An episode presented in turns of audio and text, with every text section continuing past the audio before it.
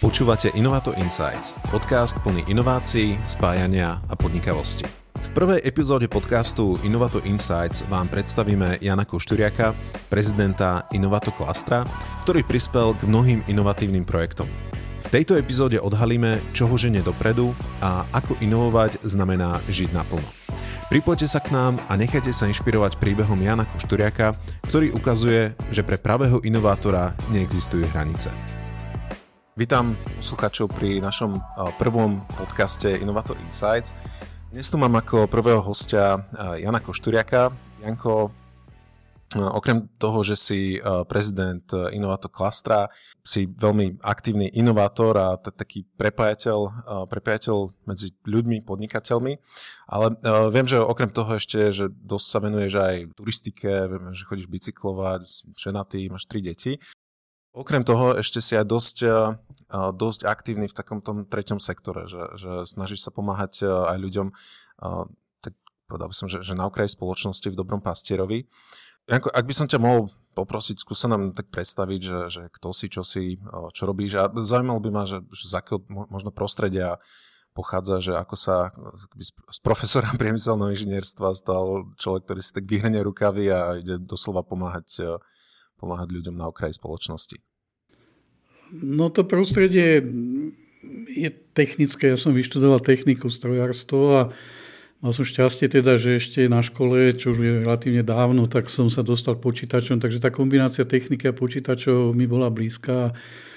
Tým, že som mal šťastie ešte za socializmu sa dostať vlastne na západ do Stuttgartu a tej spoločnosti, ktorá ma tam živila, Fraunhofer, som vlastne videl inovácie a videl som vlastne prepojenie tých svetov, univerzita, prototypovanie, inovácie a biznis, tak, e, no, tak to ma veľmi ovplyvnilo a potom som si všimol, že vekom, a ja už ten vek tiež mám vyšší, som na tých profesoroch svojich videl, že oni z tej úzkej špecializácie sa tak nejak nejako rozťahujú, alebo sieťujú, alebo zovšeobecňujú.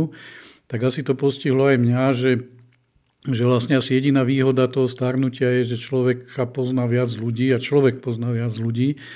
No a pokiaľ s tými ľuďmi mám normálne vzťahy, tak mi odpovedia na mail aj väčšinou urobia nejakú požiadavku, ktorú na nich mám, tak, tak som tých ľudí začal prepájať. A ja to ani nerozdeľujem, že či tretí sektor, alebo prvý, alebo druhý.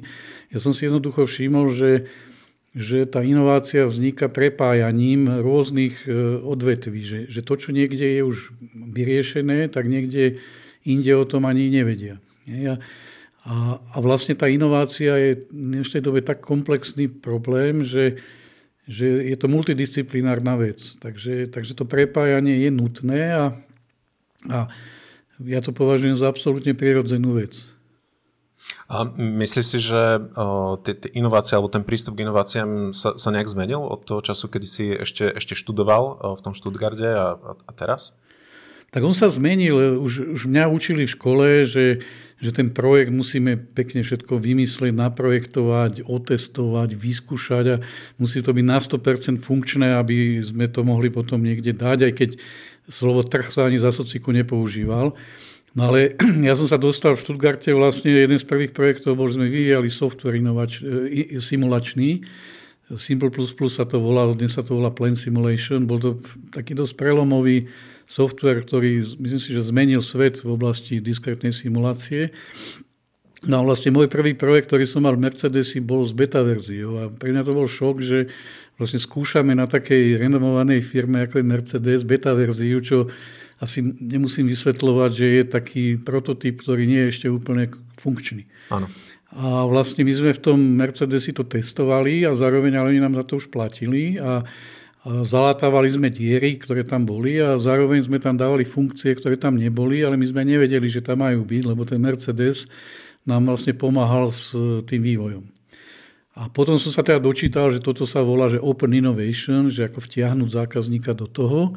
No a dnes teda ak sa niečo zmenilo, tak sa zmenilo to, že sa používajú agilné prístupy, skramy, design sprinty, že už to nie sú nejaké robustné niekoľkoročné projekty, pretože robiť taký projekt ja neviem, na mesiace a roky je veľké riziko, že, že či to potom vlastne ten trh príjme. Nie? Takže, takže robia sa také kratšie, kratšie fázy, je to tak, tak iteratívne robené. Asi to nemusím vysvetľovať, ITčkári to, to poznajú, tam to niekde vzniklo. Strojári sa tomu troška bránia, tí sú stále jednou nohou v tom svete takých tých waterfall systémov alebo tých robustných systémov, čo, čo je aj určitá logika v tom, lebo sú mnohé strojárske projekty, ktoré sú, ako by som povedal, že životu nebezpečné, že nejakým agilným spôsobom stavať jadrovú elektráreň alebo nejaký most, že a skúšať akože v nejakých sprintoch, že či to nespadne, keď, keď to veľmi zjednoduším, tak to by bolo asi veľké riziko. A myslíš si, že na Slovensku máme akoby dosť takých e, ľudí, ktorí dokážu aktívne pristupovať k inováciám a hľadať tie inovatívne prístupy? Tých ľudí máme podľa mňa dosť, aj keď veľa mladých ľudí odchádza, odišlo a a, mnohé inovácie podľa mňa ani sa nedajú robiť na Slovensku, lebo veľakrát sa diskutuje o tom, že čo je to vôbec inovácia. No, vyťahujú sa rôzne definície, častokrát sa používajú pojmy disruptive innovation, alebo vychádza sa z tých eh, Christiansenových eh, prístupov k inova- tým prelomovým inováciám. Ja si teda myslím, že tých prelomových inovácií na Slovensku pri všetkej úcte k ľuďom, aj k ich talentom, aj k tejto krajine nebude až tak veľa, pretože ten ekosystém na to nie je pripravený. My tu, my tu nemáme základný ani aplikovaný výskum na takej úrovni, ak to majú v Spojených štátoch, v Číne, v Nemecku. Takže veľa inovácií, kto bude chcieť u nás robiť tohto typu, tak to bude musieť robiť na nejakej medzinárodnej pôde, v zahraničí, umelá inteligencia a mnohé ďalšie. Ale už to, že za tých vyše 30 rokov tu máme firmy, ktoré majú aj medzinárodný rozsah a vždy sa spomína ESET, ale takýchto typov firiem tu je, tu je viac, tak už to je dôkaz, že, že tí inovátori tu sú. Problém je teda skôr ten, že na Slovensku nemáme také ekosystémy, ako sú v zahraničí na podporu tých inovátorov. Teraz nemyslím len finančnú podporu, ale vôbec prístup k technológiám, nejakú, nejaký spôsob sieťovania sa, čo som napríklad v tom Fraunhoferi videl. No a mnohí tí inovátori vlastne sú takí, izolovaní nadšenci, zúfalci niekedy, ľudia, ktorí bojujú proti veterným mlynom a, a vlastne to, že ten ekosystém tu nefunguje ani, ani neexistuje, tak im to trvá dlho. Je to, je to, to je problém. Čiže mm, ak to chápem správne, tak e, problém je v tom, že nemáme vybudovaný ekosystém pre, pre inovátorov, nejakú podporu, nielen tú finančnú, ale cel, celkovo nejaké tie, tie klastre e, napríklad. A je to, um, akoby, myslíš si, že, že um, problém je aj v nejakom školskom systéme, alebo že tam akoby na začiatku je, je problém, keď e, ľudia ešte len že študujú? A... Tých problémov je veľa. Keď som učil vo Viedni na univerzite alebo v Ulme, tak ten spôsob výučby už, už 20 rokov alebo 30 rokov dozadu bol projektový. U nás ten projektový prístup ešte stále sa nepresadil. My sme teraz šokovaní v školách. A učiteľia sú z toho znepokojení z umelej inteligencie, ale my máme učiť nie tým, že študent odpoveda na otázky, máme učiť, že študent vie klásť otázky, vie formulovať problém, vie, vie pristupovať k riešeniu problému ktorý povedzme nie je popísaný v knihách ešte. Že my máme učiť, e, ako riešiť nejaké nové výzvy, nejaké čierne labute a podobne. Takže školský systém je samostatná kapitola. My neučíme podnikanie, my neučíme proaktivitu, my učíme vlastne deti opakovať nejaké poučky alebo odpovedať na otázky učiteľov a ten systém ešte od mojej školskej dochádzky sa až tak zásadne podľa mňa nezmenil. A je to úplná katastrofa aj na mnohých univerzitách. Tá úroveň je strašne akože zlá. Ale ten ekosystém, teraz nemám na mysli len, že či by štát mal vytvoriť niečo typu Fraunhofer Gesellschaft, kde dnes robí 18 tisíc ľudí, je to vo všetkých veľkých mestách v Nemecku, pri každej univerzite a je to vlastne akási veľká prototypová, vývojovo prototypová dielňa, by sme to mohli nazvať. Toto, toto je samozrejme je dôležité, ale od nášho štátu ja nečakám vôbec nič, ten nevie ani, ani diálnicu 400 km dokončiť, takže že by takýto ekosystém, tento štát dokáže vytvárať ministerstvo a agentúry a rozhadzovať peniaze na úradníkov. To je asi tak všetko. Ano. Takže ja od tohto štátu nič takéto aj neočakávam, ale ten ekosystém je aj o nás, pretože ja si všímam, že sme malá krajina, extrémne malá, ako jedno čínske mestečko a vlastne nás ani nikto vo svete až tak nepozná, pokiaľ ja neviem, nevyhráme nejaký športový turnaj alebo niečo takéto. No a v nás je obrovská nedôvera. Za mnou chodia rôzni ľudia s nápadmi a a ten nápad je v takej rovine, že ešte aj nepoužiteľný, že úplne taká akože prvotná myšlienka by som to nazval. A ja vidím, s akými obavami sa mi tí ľudia zdôverujú. A keď pýtam nejaký výkres alebo nejaký technický popis toho, tak sú úplne niektorí vydesení, že, že sa boja, že im to niekto ukradne. Čiže tá, tá miera nedôvery je u nás obrovská. A potom samozrejme tie slovenské vlastnosti, ako je závisť a, a ďalšie. Takže na to, že nás je 5 miliónov a z tých 5 miliónov neviem povedať, koľko percent môže byť inovátorov alebo ľudí tohto typu, tak e, pri tejto vlastnosti, že sa nevieme spájať, že nevieme si dôverovať, že si nevieme ukázať veci a posúvať ich ďalej spoločne, tak, tak toto je problém. Ten ekosystém to nie je o tej infraštruktúre, že či máme silné servery a nejaké rýchle prenosové siete, to je o ľuďoch. Ten ekosystém tvoria ľudia. Tú inováciu nerobia žiadne budovy ani žiadne prístroje, ktoré samozrejme niekedy sú potrebné, ale tú inováciu robia ľudia. A toto je náš problém, že my ako ľudia sme dosť uzavretí do seba, sme takí problematicky vzdielaní, v otváraní sa a, a to, toto nás brzdí. A je toto potom dôvod, prečo aj vzniklo Inovato? No je to určite dôvod, ono to vzniklo vlastne prirodzene, lebo jak som sa ja vrátil z Nemecka a my sme vtedy ešte s manželkou boli mladí, začali deti rodiť, tak sme uvažovali, že ešte budeme žiť v Nemecku, ale to bola doba, kedy sme tu chodili s kľúčmi a boli sme celí, na, s kľúčmi myslím tými, že sme štrngali ano. proti tým komunistom a sme sa tešili, že vlastne už tu bude demokracia, sloboda, že už, už tu bude to Nemecko alebo ten západ, čo, čo sa nakoniec aj stalo. A a v tej dobe som si začal uvedomovať, že aké dôležité vlastne mať tie väzby. Že mne tie väzby vydržali dodnes. Ja som s tými, s tými kolegami v Nemecku vlastne s tým Fraunhoferom sme založili potom firmu Fraunhofer IPA Slovakia. A tam som vlastne videl, aké je to dôležité robiť e, v takejto sieti. No a potom vznikali ďalšie takéto projekty typu, ja neviem, Podnikateľská univerzita. V Čechách sme s Honzom Maškom e, pracovali na takom projekte Red Button, ktorý veľmi dobre funguje.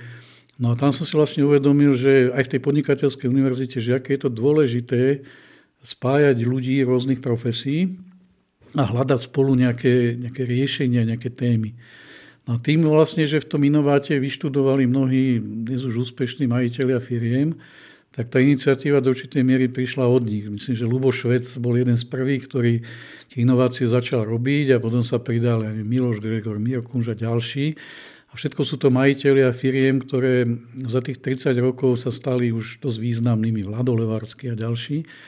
Takže to bol ako prvý krok, kde nás bolo asi, myslím, že nás je 18 ľudí, ktorí sme dali dokopy aj nejaké financie a založili občianske združenie Inováto a potom vznikol klaster, kde sa pridávali a pridávajú ďalší ľudia. A, a našou snahou je, aby v tom klastri a v celej tej sieti boli ľudia, ktorí um, sú nejak tak morálne nám blízky, čiže nie nejaké, nechcem teraz nikoho menovať, ale firmy, ktoré zbohatli nejakým zvláštnym spôsobom alebo majú nejaké politické prepojenia.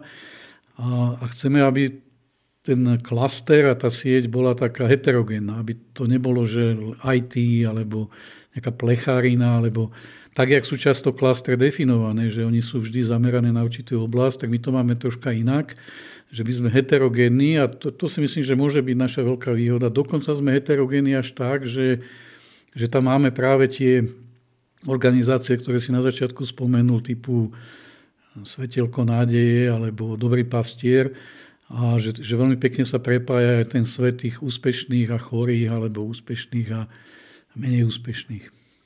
A ako dlho už e, funguje Innovato? No neviem teraz, či to dobre poviem, ale je to nejaké 4 alebo 5 rokov, či nie je to veľa. Ale na takej neformálnej báze by som mohol povedať, že, že aj 20 rokov, mm. Pretože, my sme vlastne fungovali už v takých neformálnych klastroch, aj keď sme to nemali potrebu registrovať niekde alebo nejakým spôsobom dávať tomu nejakú značku. Ale tým, že ten Luboš Švec to začal robiť a potom sa pridali ďalší a rozširovali sme to združenie. Pamätám si teda, že niekedy v roku 2020 sme robili prvý Innofest, Čiže 2020, tak to už by bolo pomaly 3-4 roky. Ale ešte, ešte predtým sme teda už, už ako to inováto zakladali, takže môže to byť možno už 5 rokov. A za tých 5 eh, rokov spomnieš si na nejaké zaujímavé projekty, ktoré vznikli z, z tej spolupráce v Inováte? Tých projektov je, je viacero, niektoré sú ešte v takom štádiu takého vyzrievania alebo takého nejakého, také inkubácie. Tak e, je viac typov projektov. Sú projekty, kde prišli chlapci, tak, takí startupisti, by som ich nazval technickí, ktorí vyvinuli nejaký produkt typu grizzly, viazanie, ski alpinistické, alebo veľa teraz komunikujem s Peťom Tkáčom, ktorý Ehm, robí také modulárne roboty Spinbotics, ehm, alebo je tu Vlado Zlato, Neseda, alebo je tu Patrik Pau, ktorý vyvíja mm, bicykle a ďalšie. My na týchto projektoch nemáme nejakú zásluhu, z to projekty tých ľudí, ktorí vymysleli, ale je zaujímavé, že snažíme sa im poskytnúť nejakú formu tej, práve tej infraštruktúry, že pomôcť im povedzme s výrobou, s obchodom a podobne. No potom sú tam projekty, ktoré sa robia v tých firmách. To sú firmy, úplne super projekt robí napríklad Vlado Levarsky a to je, to je systém Works CTCs. Myslím si, že ešte budeme veľa o tom počuť. Digitálny, digitálny, digitálna platforma pre, pre také by som to nazval, že Smart Industry, Smart City. No potom IPSOF si myslím, že je veľmi silný v oblasti energetiky. Miloš Gregor z Gremiclimo veľmi narastá teraz a robia zaujímavé riešenia. Pre mňa je taká srdcovka projekt modulárnej mikrofabriky, lebo tam si myslím, že sme našli také prepojenie viacerých členov Inováta a je to vlastne určitá odpoveď aj na jeden z trendov, ktorý by som nazval, že relokalizácia. To znamená vyrábať lokálne a byť globálne prepojený. No a zároveň je tu, a bude tu stále silný tlak na ekologizáciu výroby, na, na znižovanie uhlíkovej stopy, na udržateľnosť tých výrobných technológií. No a tá lokálna výroba vlastne eliminuje logistiku. To znamená, nebudeme musieť prevážať všetko, ja neviem, z Číny alebo z Indie, a to prevážanie bude aj stále zložitejšie, bude to drahšie a budú stále bariéry. A to sme videli aj v poslednom období, že, že kolabovali logistické siete. Zároveň tá relokalizácia umožňuje customizáciu, lebo sme bližšie k zákazníkovi a, a spustu ďalších výhod. No, takže toto je projekt, na ktorom robíme už asi rok, kde sa bavíme o modulárnej budove, modulárnej linke technológií a modulárnom digitálnom ekosystéme a chceli by sme teda budovať a možno aj vyvážať v budúcnosti takéto modulárne mikrofabriky, už sa dostávame do medzinárodnej siete, kde máme ja neviem, asi 15 partnerov z celej Európy. A to, toto považujem za taký projekt hodne orientovaný na budúcnosť. Uh-huh. No, a, no a potom sú projekty, ktoré už si naznačil s tým tretím sektorom a toto ma veľmi teší, že tí členovia Inováta sú veľmi aktívni v tom prepájať sa s dobrým pastierom, so svetelkom nádeje, takže projekt z posledného obdobia, teraz úplne z predvianočného, kde s Lubom Švecom vo, vo, vo Vrábloch budujeme, alebo v okolí Vrábiel, takú ďalšiu komunitu ľudí, ktorí kedysi žili na ulicu a dnes sa vracajú už ako keby do reálneho, normálneho, štandardného života. A na to, aby sa tam vrátili, tak sa musia zbaviť nejakých tých zlozvykov, ktoré získali na ulici, získať určité pracovné návyky alebo vrátiť sa k tým pracovným návykom. No a Lubo to si na ňom veľmi cením, že nie len, že poskytol celý taký areál a budovy na toto, ale on tým ľuďom ponúka prácu. Takže prvý už u neho pracuje a veríme, že v tomto roku možno ďalší. A to je úplne super, že vlastne, vlastne tí ľudia dostávajú ako keby podanú ruku. Samozrejme, otázka je, že či to všetci zvládnu, tú disciplínu v práci, ten výkon a abstinenciu a ďalšie veci, ktoré, s ktorými bojovali. Tak, tak toto ma tiež teší, že vznikajú takéto projekty, že sa spájajú tieto úspešné firmy s takýmito komunitami. Ono je, veľmi zaujímavé, že v tom inováte, že, že práve sú tam firmy strojárske, plechárske, je tam člen, sú tam členovia, ktorí sa venujú vesmíru, právnici, ITčkári, umelá inteligencia, že naozaj toto spektrum je tam tak široké, ale pritom niečo ich spája. Mňa by zaujímalo, že, že v čom vidíš práve, práve to spojenie, že je, je to v hodnotách alebo v čom konkrétne? Čo priťahuje tých ľudí práve do toho klastra alebo k sebe, k tej, k tej spolupráci spoločnej? No, hodnoty určite. Ja si všímam, že, že tí ľudia sú hodnotou, sme si tak blízki, že my nejaké veľké zmluvy medzi sebou nepotrebujeme uzatvárať. Tých právnikov máme radi, ale nepotrebujeme nejakú ich asistenciu, že, že nejaké zložité zmluvy medzi sebou. Čo nás spája? No asi to, čo spája všetkých podnikateľov, že podnikateľ chce byť slobodný v tom zmysle, že robiť si veci podľa svojich predstav, meniť svet. Ja tú inováciu vnímam tak, že inovácia vlastne reaguje na určitý problém, ktorý sa nás dotýka niekde v tom prostredí, kde žijeme a ten inovátor sa neuspokojí s tým, že bude na to nadávať alebo čakať, že to niekto vyrieši. On to začne riešiť sám. Takže toto nás spája, že, že väčšina tých ľudí, ktorí sme, všetci tí ľudia, ktorí sme tam, máme určitú proaktivitu, e, teda takú nespokojnosť s tým súčasným stavom a, a zároveň schopnosť riešiť veci. Hej. A, a potom, a, a to je tá ťažšia rovina, a to je práve to najťažšie asi v tom klastri, že tým, že sme rôznorodí, každý má inú disciplínu, tak máme rôzne jazyky, máme rôzne pohľady na svet a tá komunikácia, to spájanie je ťažšie, lebo ľahšie sa spoja ľudia, ktorí sú nejako naformátovaní, že sú ITčkári, majú svoj jazyk, vytvoria si nejaké svoje spoločenstvo a oni si rozumejú ale tu musíme spájať rôzne obory, ktoré naozaj komunikujú rôzny, rôznym jazykom aj rôzne pohľady na svet a je to ťažšie. Ale zase ten výsledok stojí za to, pretože že vieme takto potom uchopiť e, ďaleko komplexnejšie problémy a pozrieť sa na ne rôznych uhlov pohľadu a riešiť ich podľa mňa ďaleko lepšie. To môžem potvrdiť, lebo častokrát, keď idem na nejaké vzdelávanie alebo na nejaké stretnutie, tak mám pocit, že som najhlúpejší v miestnosti. naozaj tie, tie jazyky sú, sú naozaj iné. No ty si to pekne povedal, toto je veta Jana Máška z Red Batnu a Jano vraví, že, že on vždy chce byť najhlúpejší v miestnosti, pretože to je miestnosť, ktorá môže obohatiť. Ano. V miestnosti, kde sa budeš cítiť, alebo nebodaj budeš akože najmudrejší, tak tá miestnosť ťa neobohatí ničím. Hej. A niekedy to je len pocit, že som najmudrejší, bude to pocit nejakej pýchy, alebo je to pocit nejakej submisívnosti tých ľudí, čo tam sedia, že ťa boja, alebo majú nejaký rešpekt pre tebou.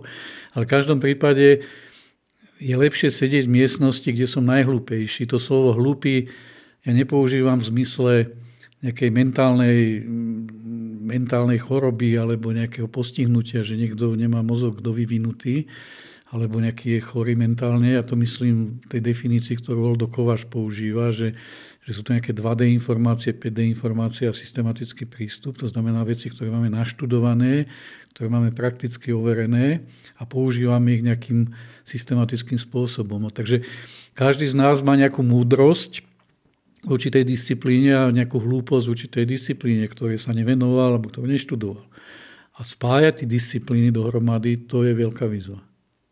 A má niekto v inovácii nejakú takú funkciu toho, toho spájača, alebo že, že sa snaží budovať e, t- také tie internet týmy, alebo je to skôr nechané viac tak na samobeh, že proste ľudia sa nájdú sami, alebo ako to no, vlastne funguje? Toto je ťažká otázka, aj, aj úloha, lebo na jednej strane ja by som nechcel, aby sme fungovali v inováte ako taký, že ja to volám, že vedúci zájazdu. Vieš, že zorganizuje zájazd do nejakej krajiny, zoberieš si na seba vlastne tú, tú úlohu, že, že vytvoríš ten program a budeš sprevádzať tých, tých účastníkov zájazdu a oni potom v tom autobuse celý ten čas zájazdu na teba frflú a každý od toho očakáva niečo ešte krajšie a ešte niečo lepšie, ale nikto z tých účastníkov k tomu zájazdu nejako neprispel, ale tak si to môžeš zaplatili.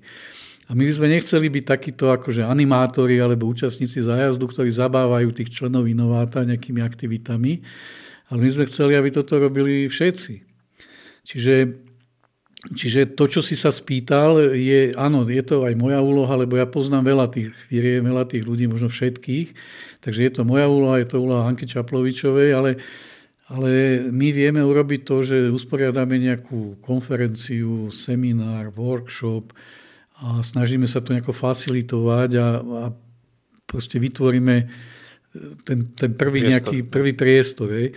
No ale potom už keď sa vytvorí skupina nejakých expertov na 3D tlač alebo na nejaké autonómne polnohospodárstvo, tak tam už naša rola končí, lebo to už si musí tá mikroskupina robiť sama.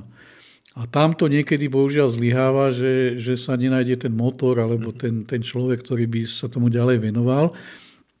A práve na budúci týždeň máme stretnutie inováta, tých zakladateľov, kde by som chcel, aby sme si troška tie role, ako by som povedal, aby sme sa viac zaktivizovali, pretože inováto založili majiteľia úspešných firiem a oni sú stále aktívni. Nie sú to ešte nejakí rentieri, a tie firmy tým, že sú úspešné, tak majú relatívne veľa práce a povinností. Ano. A oni síce nikdy ma nejako neodmietnú, alebo vždy sú veľmi slušní, takí, že ústretoví, ale ich čas je limitovaný. A ja chcem teraz, aby sme si to nejakým spôsobom aj časovo rozdelili a aby sme každý mali nejaké, nejakú svoju rolu v tom inováte, presne tohto typu, ktorú, ktorú, na čo si sa pýtal. Uh-huh. A má Inovato v pláne nejak, nejak sa ešte viacej rozrasť? Lebo viem, že teraz je, je myslím, že má okolo 60 alebo 63 členov že je nejaký limit, že, že ke, kedy je dosť, alebo je skôr otvorené ďalším, ďalším firmám, príležitostiam, že, že Svoj... Neviem, no ja, ja z toho nechcem robiť nejakú, alebo my z toho nechceme robiť nejakú výberovú organizáciu, aj keď do určitej miery máme tam, vždy keď nejaký člen, niekto sa tam hlási, že na člena, tak ho do určitej miery ilustrujeme, že, že či tá firma, že ako má tá firma históriu, kto je za tou firmou, lebo sú tu rôzne v úvodzovkách firmy na Slovensku, ktoré rôznym spôsobom sa dostali k peniazom a, a tento typ firiem, takýchto rôznych tam, tam nechceme ale že by to malo byť nejako uzavreté, že tam bude iba 100 členov alebo 90 členov, tak, tak takýto limit sme si nikdy nedávali. Zrovna v týchto dňoch sa mi hlásili dve veľmi zaujímavé firmy, ktoré si dali prihlášku do Inováta a nevidím dôvod, prečo by sme mali to nejako obmedzovať. Ja si myslím, že budú aj firmy, ktoré možno, možno odídu z Inováta, preto lebo nebudú mať čas sa tomu venovať, alebo sa tam nejako nenajdu.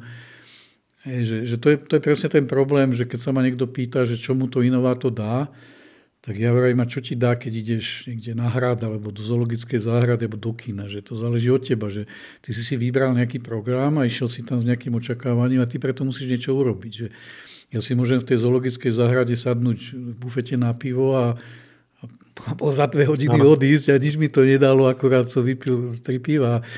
Alebo si môžem zobrať nejaký atlas zvierat a niečo tam študovať. Takže, takže ja by som bol rád, keby sme to inováto brali, že je to platforma, je to ihrisko, kde môžeme hrať rôzne hry spolu a môžeme tie hry aj vymýšľať.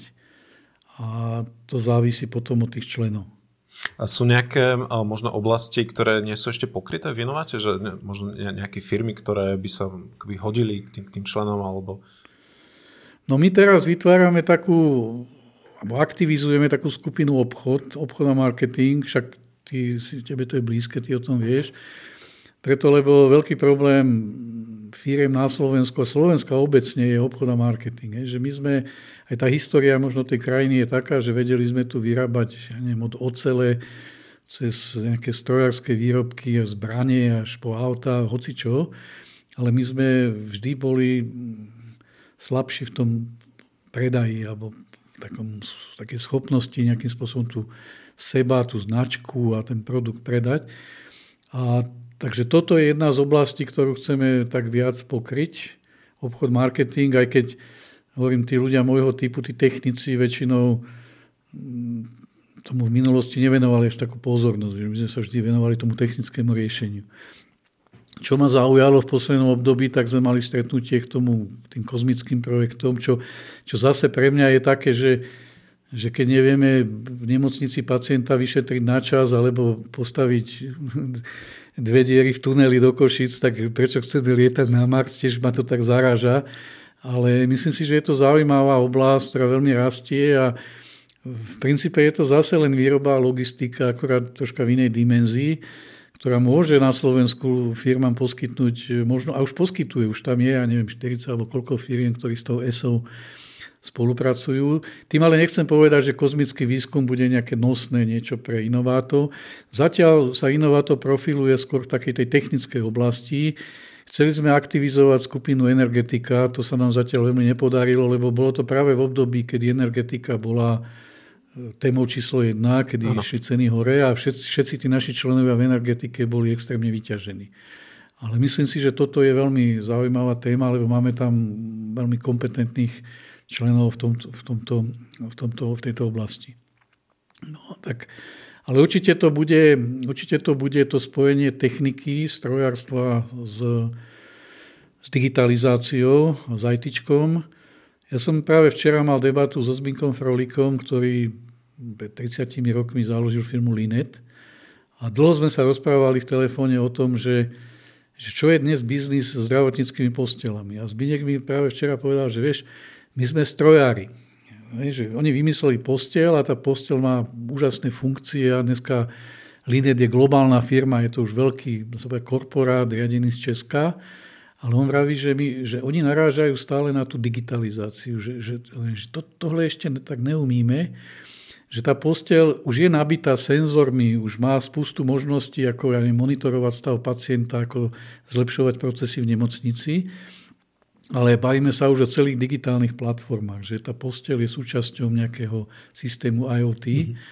A toto je, toto je veľká výzva pre, pre mnohé pro, produkty, ktoré aj dnes vyrábame, že tie produkty sa vlastne stávajú nejakými digitálnymi systémami, ktoré sa automaticky upgradeujú, monitorujú. Dneska v strojoch potrebujeme sledovať celkovú efektívnosť zariadenia a spustu iných parametrov. Dneska umelá inteligencia nastupuje do, do údržby a do ďalších vecí. A, takže toto sú veľké výzvy práve podľa mňa aj v inováte, ako spojiť tú strojársko-technickú časť, tou ITčkárskou časť a vyvinúť riešenia nad tým. Konec koncov aj tá mikrofabrika, to nie je o tom, že spravíme mikrofabriku, ktorá sa bude dať niekde doviezť a niekde odviezť a šerovať, ale ten, tá, tá pointa toho projektu je šerovanie kapacity pretože kapacity sú veľmi nerovnomerne vyťažené a veľmi nízko vyťažené, obecne vo svete, mm-hmm. aj v automotív. A cesta k tomu je vytvoriť, tak jak máme ja neviem, Uber, Airbnb, tak vytvárať platformy, a už sú tie platformy, kde budeme tie kapacity vedieť eh, šerovať. Takže toto si myslím je veľká výzva aj pre nás. Je, je to niečo ako, na, napríklad uh, viem, že pre 3D tlač existuje nejaká platforma, kde sa človek vie prihlásiť a pozrieť si rôzne továrne alebo firmy, ktoré robia 3D tlač, či už plast, a podobne a vie tam objednať napríklad uh, nejaké výrobky alebo nejakú kapacitu, že je to nie, niečo v takomto zmysle? No ono to nefunguje už len pre 3D tlač. My sme to zrovna teraz rešeršovali týchto digitálnych platform pre výrobu je možno 10. Jedna je dokonca taká aj európska pomerne silná. A samozrejme 3D tlač je tam silne zastúpená, 3D tlač z kovu hlavne, uh-huh. ale je to obecne tam, ty tam dostaneš e, vlastne model súčiastky v 3D a na to môže reagovať Artur Kevorkian so uh-huh. svojimi HIP alebo MIM technológiami, takisto môže na to reagovať Rado Behul alebo Martin Kniha so svojimi binerjetovými tlačiarňami, ale môže aj Lubo Švec s nejakou 5-osobou freskou. Uh-huh. tá otázka je, že väčšinou sa tam zatiaľ teda je to postavené, tam dávajú kilogramové ceny a ty musíš splniť parametre tej súčiastky, máš tam objem výroby, väčšinou sú teda menšie objemy výroby a, a uchádzaš sa v jakejsi akomsi e-shope, by som to uh-huh. nazval, ako e-shop, o, o dodávanie teda, alebo vyriešenie tej zákazky. Že to už funguje a áno, je, je to niečo podobné. Ale toho šero, tí, tí prístupy k šerovaniu kapacít sú viaceré. Napríklad nedávno som bol v Bilenke, to, to je typický príklad, je napríklad výroba topánok alebo oblečenia, že tí firmy obyčajne majú dizajn, budujú si tú svoju značku a majú predaj, marketing a predaj. A celú výrobu outsourcujú. Ale, ale musia to outsourcovať tak, aby tam bola zase dodržaná kvalita, všetky tie parametre, ktoré treba. A potom je tam ďalšia, ďalšia téma, že my teraz máme v sieti tých mikrofabrik takú firmu, myslím, že to Španieli, a oni napríklad šerujú roboty.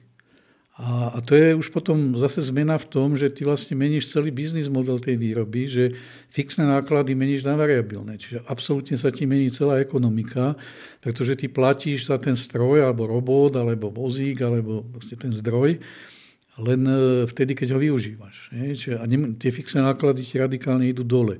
A celý ten, ten ekonomický systém sa, sa zásadne môže zmeniť. Takže Takže to šerovanie kapacít e, má veľa dimenzií a podľa mňa je to obrovská výzva do budúcna. Nielen pre Slovensko, ale aj pre Európu ako takú, pretože Európa stratila konkurenčnú schopnosť vo výrobe. My sme ju odovzdali do Číny a do iných krajín a práve táto automatizácia a digitalizácia môže znova pomôcť e, byť, byť konkurencieschopný. Uh, Janko, ja by som sa ešte raz uh, ešte rád dotkol možno takej, takej spoločenskej otázky, keď si hovoril práve o tom obchode a marketingu, že sú tu firmy, ktoré nemajú dobrý ten obchod na marketing, nevedia sa predať, tak že môžem to len potvrdiť, že tiež sa stretávam s ľuďmi a ja som možno taký, že uh, ľudia častokrát nevedia sa predať, nevedia sa pochváliť, alebo že hambia sa pochváliť a povedať, že niečo vieme robiť dobre. Čo si myslíš, čím to je a vieme to nejak zmeniť, alebo čo, čo, máme, čo by sme mali robiť na to, ako všeobecne vo spoločnosti, na to, aby sme sa cez to nejak dostali a, a vedeli sa predať?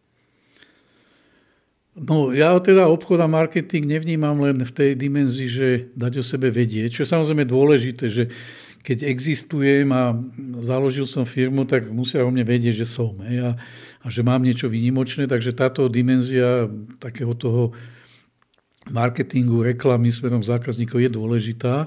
Ale my keď začíname inováciu, tak my ju začíname tým, že my musíme toho zákazníka nájsť, definovať. Hej. Že mňa šokuje, keď mi niekto volá, že 7 rokov vyvíja produkt a už je na konci a teraz len rozmýšľa, jak to predať do Nemecka. Toto mňa vždy pobaví, že že ako môže niekto 7 rokov niečo vyvíjať a, a na konci tých 7 rokov rozmýšľa, jak to predá. Že predsa on to musel rozmýšľať už keď to začal vyvíjať. Je, že tak by sa to malo robiť. Áno.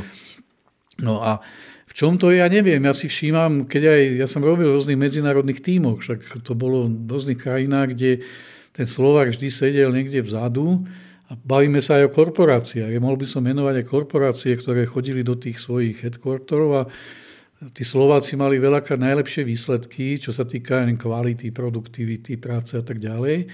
Ale najviac sa chválili alebo prezentovali, ja neviem, Američania, Nemci, iné národy. Že proste máme v sebe nejakú, nechcem to nazvať skromnosť, ale nejakú takú, takúto vlastnosť.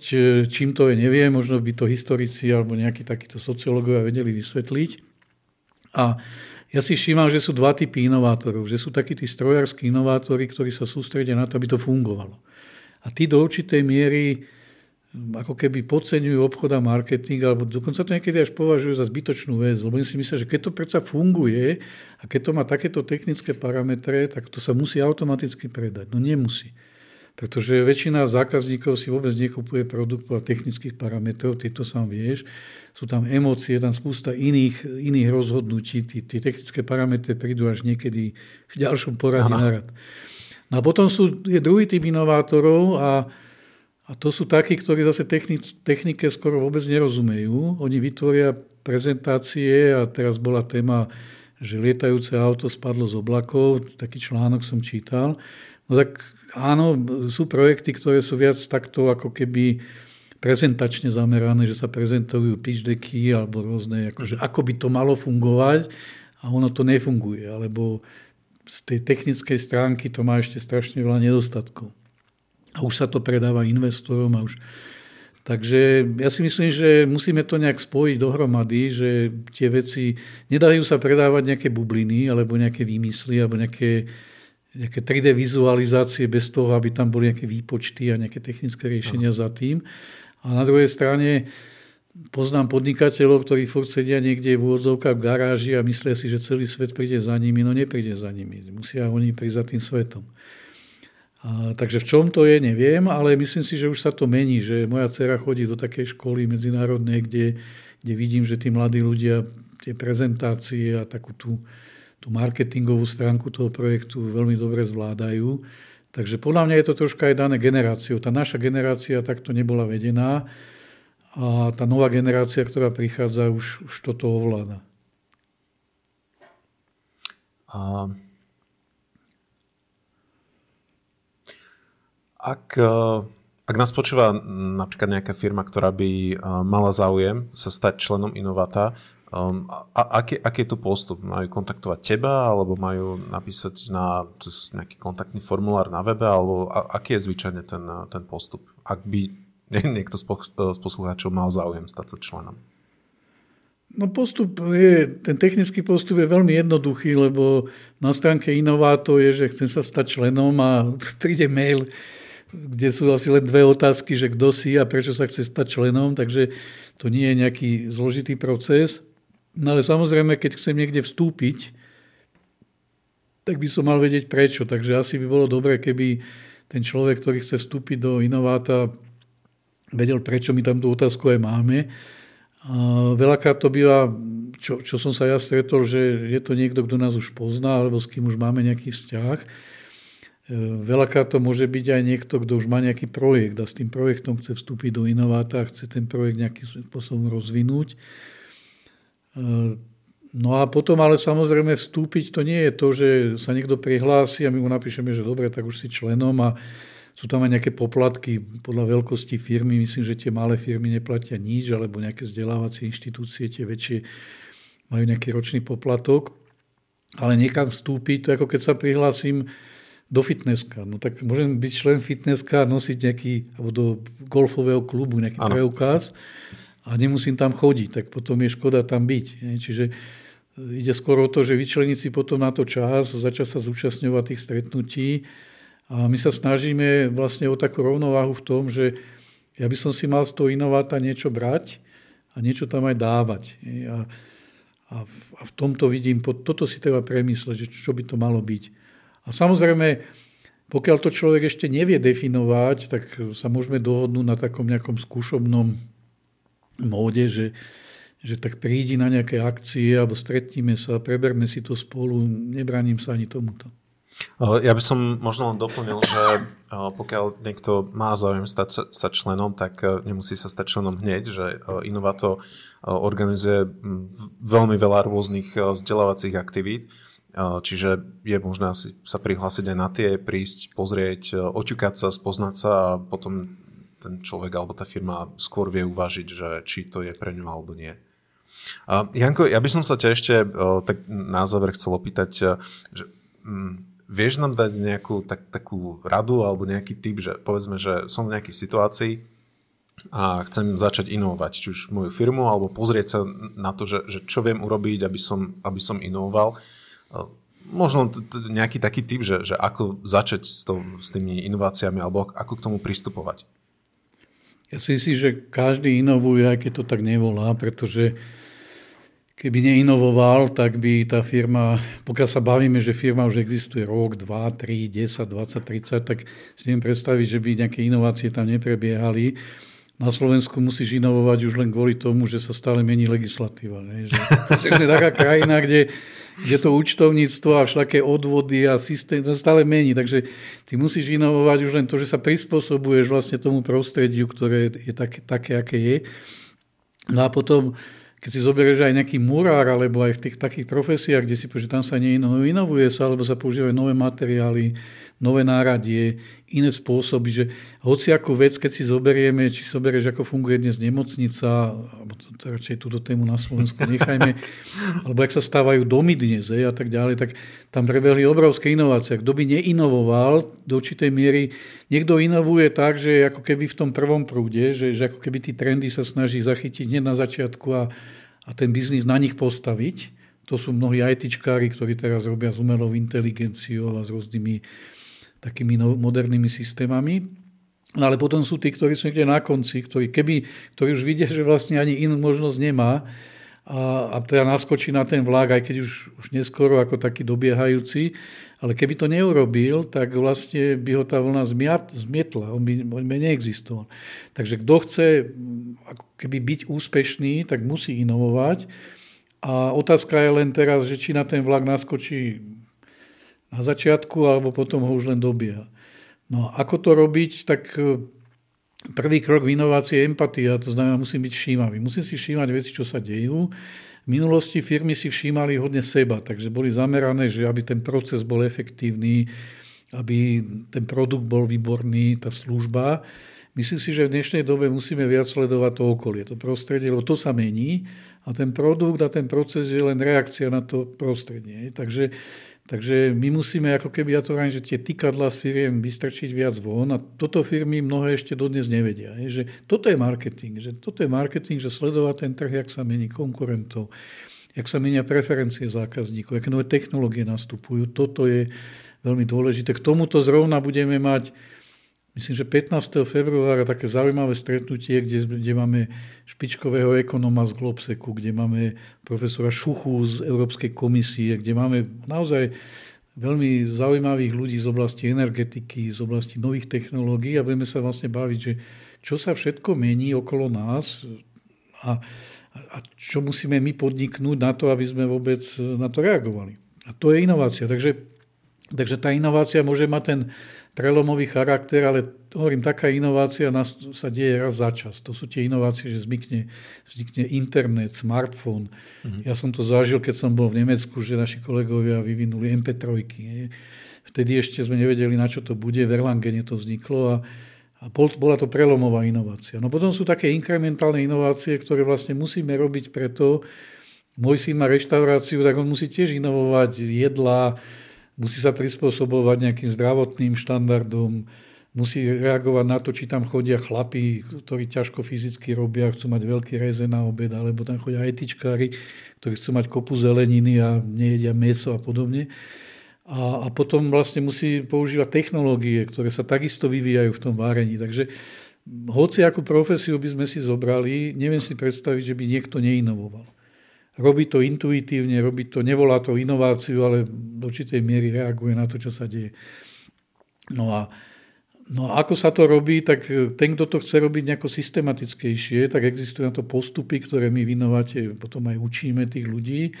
No a keď sa ten postup niekto používa, tak si musí na to vyčleniť čas. Takže ten čas znamená, že z času na čas alebo v nejakých pravidelných intervaloch si sadnúť, a súvisí to aj vôbec so stratégiou firmy, že pýtať sa, že kde sme, kam ideme, čo všetko sa mení, aké máme vízy pre sebou. Takže je, je to normálny štandardný postup, väčšinou je to súčasť aj nejakej takého strategického riadenia firmy a musíme to robiť. Keď vám zákazník povie, že už od teba nejdem kupovať výrobky, lebo si drahý, no tak musím inovovať. Keď mi zákazník povie, že všetci konkurenti už majú takúto vlastnosť výrobku a ty ju ešte nemáš, tak musím inovovať. Ale to už je tá inovácia, keď dobieham ten vlak. Ideálne je, keď ja nastavujem ten štandard a povede, pozri sa, ten Tomáš Martinčok už toto robí a vy všetci ste zaspali. To je tá inovácia, mm. kedy, kedy vlastne môžem tú výhodu mať v tom, že ja diktujem podmienky, alebo ja môžem zvýšiť maržu, lebo inovácia je do určitej miery o maržiach, o, o tom, že ja, ja nie je umenie predávať lacno, umenie je predávať draho, ale tak, aby zákazník tú hodnotu uvidel, cítil, rešpektoval. A keď chcem predávať dráho, tak musím inovovať. A musím inovovať v tom prvom slede. Povedzme, že chcem byť e, akoby na tom vlaku, ktorý je, je, je prvý, že, že nebudem dobiehať a možno len kopírovať tie trendy, tak čo by som mal ja ako povedzme majiteľ firmy urobiť na to, že, že dobre, tak poviem si, že teraz si idem inovovať, vyčlením si na to nejaký čas, tak uh, aký je taký postup? Akože nechcem, nechcem teraz, že, že podrobne to, to vysvetliť, ale možno takých pár typov že na, na zamyslenie. Tak ja poviem taký postup, ktorý nás učil náš pán učiteľ, profesor Milan Zelený, ten nás opustil bohužiaľ na štedrý deň a Milan nám hovoril také 3P, že, že pozoruj, že, že pozoruj. Ty tu máš knížky za sebou, vidím, zaujímavé, tak e, je to jedna z ciest, ako pozorovať svet alebo pochopiť svet, že budem čítať knihy. Bohužiaľ teda, keď kniha vyjde a kým bola napísaná, už ublídlo nejaký čas, že dnes musíme niečo pozorovať už online. Musíme v reálnom čase sledovať, čo sa okolo nás deje. Takže prvá vec je schopnosť pozorovať zákazníkov, ako sa menia, konkurentov, trh, technológie, ale sú tam aj rôzne sociálne, politické trendy. Je to celý komplex vecí, ktoré sa okolo nás menia a, a vlastne definujú našu budúcnosť. Samozrejme môžeme pozorovať aj minulosť, aj z minulosti sa dá veľa naučiť, lebo veľa, veľa nejakých trendov, ako sa napríklad vyvíja technika, alebo ako sa opakujú určité cykly vo vývoji ľudstva, tak sa dajú vidieť aj, aj v minulosti. Čiže prvá vec je pozoruj, druhá vec je pochop. Ehm, ja môžem pozorovať nejaký proces a vôbec nemusím, nemusím chápať, čo sa tam deje. Zvlášť, keď sa jedná o nejaké povedzme, spoločenské procesy, sociálne procesy, ktoré povedzme, ako technikovi mi nič nehovoria.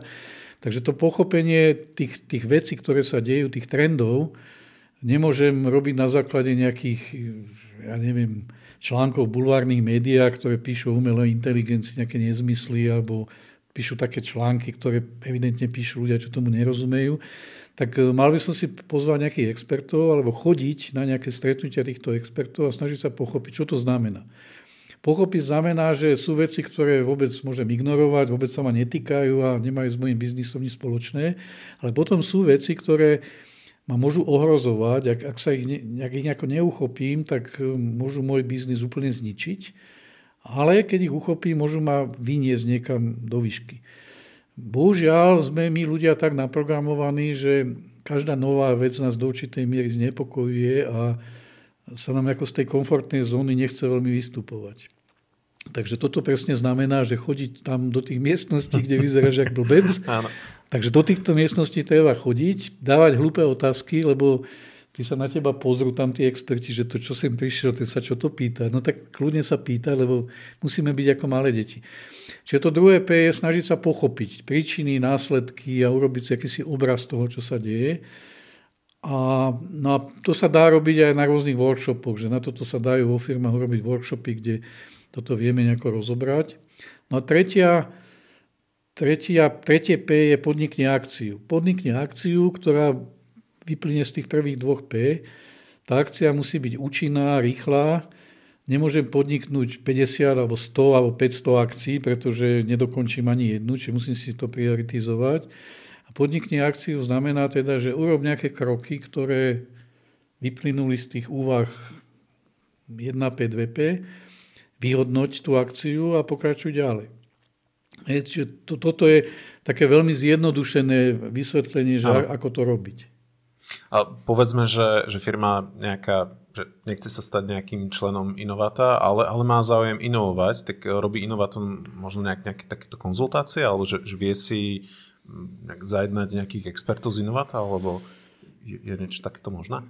Tak e, ja poviem príklad, že v Žiline je jedna úspešná IT firma, ktorá napríklad e, má taký na prvý pohľad triviálny problém, že kúpili si veľkú budovu, nasťahovali sa do nej a majú tam kantínu.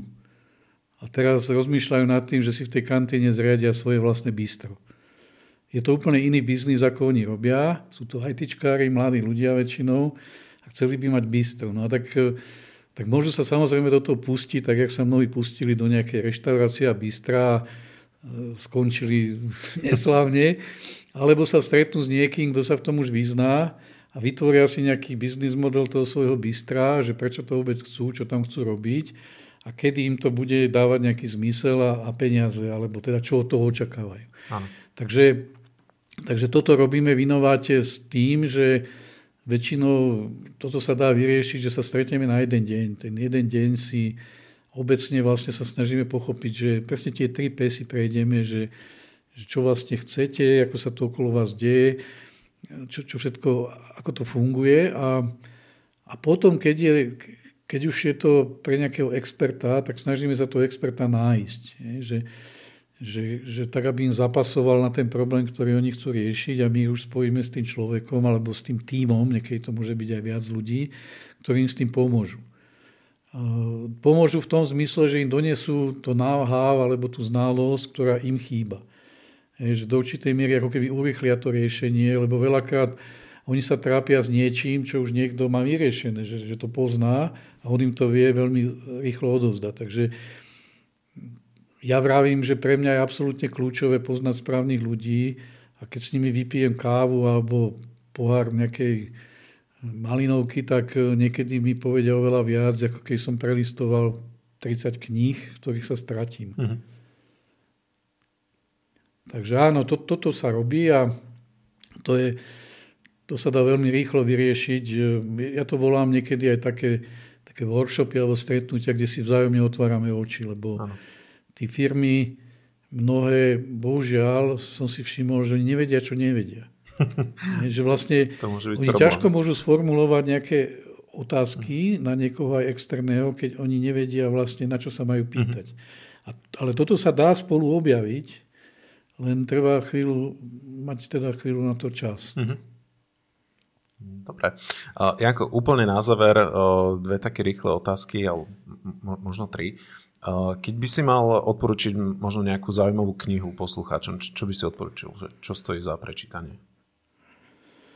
Uh, tak to je, to je, tých kníh by sme mohli veľa vymenovať. Môžeš dať pokojne aj viac, nemusí byť jedna. Tak ja som tým, že nás opustil môj učiteľ, profesor Zelený, tak ja som veľký fanúšik jeho kníh, pretože on nám v tých knihách odovzdával tú múdrosť, ktorú starý človek má, nie každý samozrejme, on ju mal, ten náhľad, a on nám ukazoval budúcnosť. My sme mnohé veci nechápali a postupne, ak sme tú budúcnosť videli, tak, tak v tých knihách sa nám to odhalovalo. A Milan mi raz povedal, že, že áno, mňa to tak trápi, že ja už sa tej budúcnosti nedožijem. A ja viem, Milan, ty si sa aj dožil, lebo ty si ju videl oveľa skôr ako my a v tých knihách tá budúcnosť je. Takže to je jeden typ kníh. No potom sú knihy, knihy typu Nasim Talebe. Nasima Taleba mám veľmi ráda. To sú knihy typu Čierna labuť alebo Antifragilita, kde nám vlastne ukazuje, ako ten svet funguje. Potom záleží, ako je človek nastavený. Veľmi dobré sú knihy typu Moc faktov, od wrestlinga, kde zase my nadávame na spoločnosť, že ak je to všetko zlé, všetko je lepšie, všetko sa zlepšuje a on tam ukazuje fakty, čísla, že naozaj ano. žijeme dlhšie, že máme spustu vecí, ktoré sme predtým nemali a akorát sa musíme s tým naučiť zaobchádzať. Potom je skupina kníh typu Hojnosť alebo knihy o prelomových technológiách od ja neviem, Christiansena a ďalších, Takže kníh je veľa. Vidím tú knihu napríklad, tuto máš v polici knihu Luba Klieštika, tak Aha. teraz si poviete, že tak toľko to kníh tu je všakých profesorov a tuto kamenár z čase napíše knihu, že mám ju čítať, nemám. No ja na tej knihe vidím obrovskú vzácnú vec, že tá kniha zachránila Lubovi Klieštikovi firmu a do určitej miery možno aj, aj rodinný život, lebo má veľa detí. A to je, že kniha, že ako trafiť klinec po hlavičke. Teraz už je aj audioverzia v češtine, bola mňa geniálna kniha, lebo Lubo prečítal všetky Goldratové knihy, takže ušetril čitateľom čas, ja som tie knihy tiež čítal, ale nie asi toľko, jak Lubo. Cieľ 1, cieľ 2, Haystack syndrom a proste všetky tí e, critical chain a podobne. Kleštik to celé prešrotil, zavádzal to vo svojej firme aj s rôznymi chybami, ktoré, ktorým sa tam priznáva. Uh-huh. A teraz toho napísal knihu, kde aj takto a takto to mne zafungovalo a takto a takto to môže zafungovať aj vám. Takže to je napríklad kniha, ktorú vrelo odporúčam. Aj keď by si niekto povedal, no tak on nemá tituly a nie, nie je to nejaká kniha, kde si na Amazone vyhľadávaná, ale toto sú knihy zo života a, a z nášho života tu na Slovensku. Áno. A, takže to napríklad by som tiež doporučil. A spustu takých podobných knížiek by sme vedeli nájsť. A ešte by ma zaujímala taká možno vizionárska otázka, že ako vidíš, alebo ako by si chcel vidieť svet, povedzme, tak v 2050, hej, to plus minus 25 rokov, do budúcnosti 26, že, že čo, čo by si chcel vidieť, aké možno inovácie alebo spoločnosť a podobne? Tak e, ja si nepoviem, že, že či budú auta lietať. Ja si napríklad myslím, že Možno, že tú diálnicu do Košic zdržujeme preto, že nejaké čipy ešte chceme do nej nasypať, alebo čakáme, že tie auta už preletia ponad to bránisko, neviem. Ale, ale týmto smerom by som nechcel ísť, lebo keď si zoberiem, že ja keď som vyvíjal simulačné softvery, a vtedy som si predstavoval budúcnosť, ja neviem, 30, 30, 40 rokov možno dozadu, diplomovku som tak ešte písal, tak tá budúcnosť je ďaleko, ďaleko pred tým, ako som si ja vedel predstaviť. Čiže ten svet ten technický svet sa posunul ako to ani v najväčších snoch sme si nevedeli predstaviť, že toto sa fakt stane. Že, že takto napríklad bude simulácia, rozšírená realita. Že toto, toto, takto to bude fungovať. Takže týmto smerom by som aj nechcel ísť, lebo to, to by som vyzeral smiešne v tom roku 50. Áno. Um, ale, možno... ale skôr by som chcel iné povedať, mm-hmm. že podľa mňa výzva je v tom, nie akú techniku budeme mať, ale akí ľudia budeme. A ja by som bol rád, keď sme boli ľudia, ktorý sa budeme tešiť zo života. Hej? Ktorý, my sme mali teraz v Dobrom pastierovi Vianoč, taký silvestrovský večerok a Vládko Maslák, náš pán Farák, ktorý to vedie, nám dal, nám dal svetelko a solničku každému. A vraví, že buďte solou v zeme, to je z Biblie. A to znamená, že aby chutil život vám a chutil aj tým ľuďom okolo. To znamená, solnička zeme je, že, že ja budem prichucovať to jedlo alebo ten život, ale nebudem ho znechucovať, nebudem nadávať, nebudem hejtovať, nebudem hľadať na, na druhých ľudí zbytočne zlé veci, že budem milý, budem pozorný, budem proste ten život ako keby zlepšovať. A to svetelko znamená, on taký príklad hovoril, že, že sviete, že buďte svetlom sveta. A on tam taký príbeh povedal, že pán Boh sa stretol s mesiacom a mesiac povedal, že už nejde svietiť, lebo že v noci sa, sa kratne a v noci sa pije a v noci sa robia nejaké nezriadenosti. A pán Boh mu povedal, no tak ale ty nemáš sliediť, ty máš svietiť.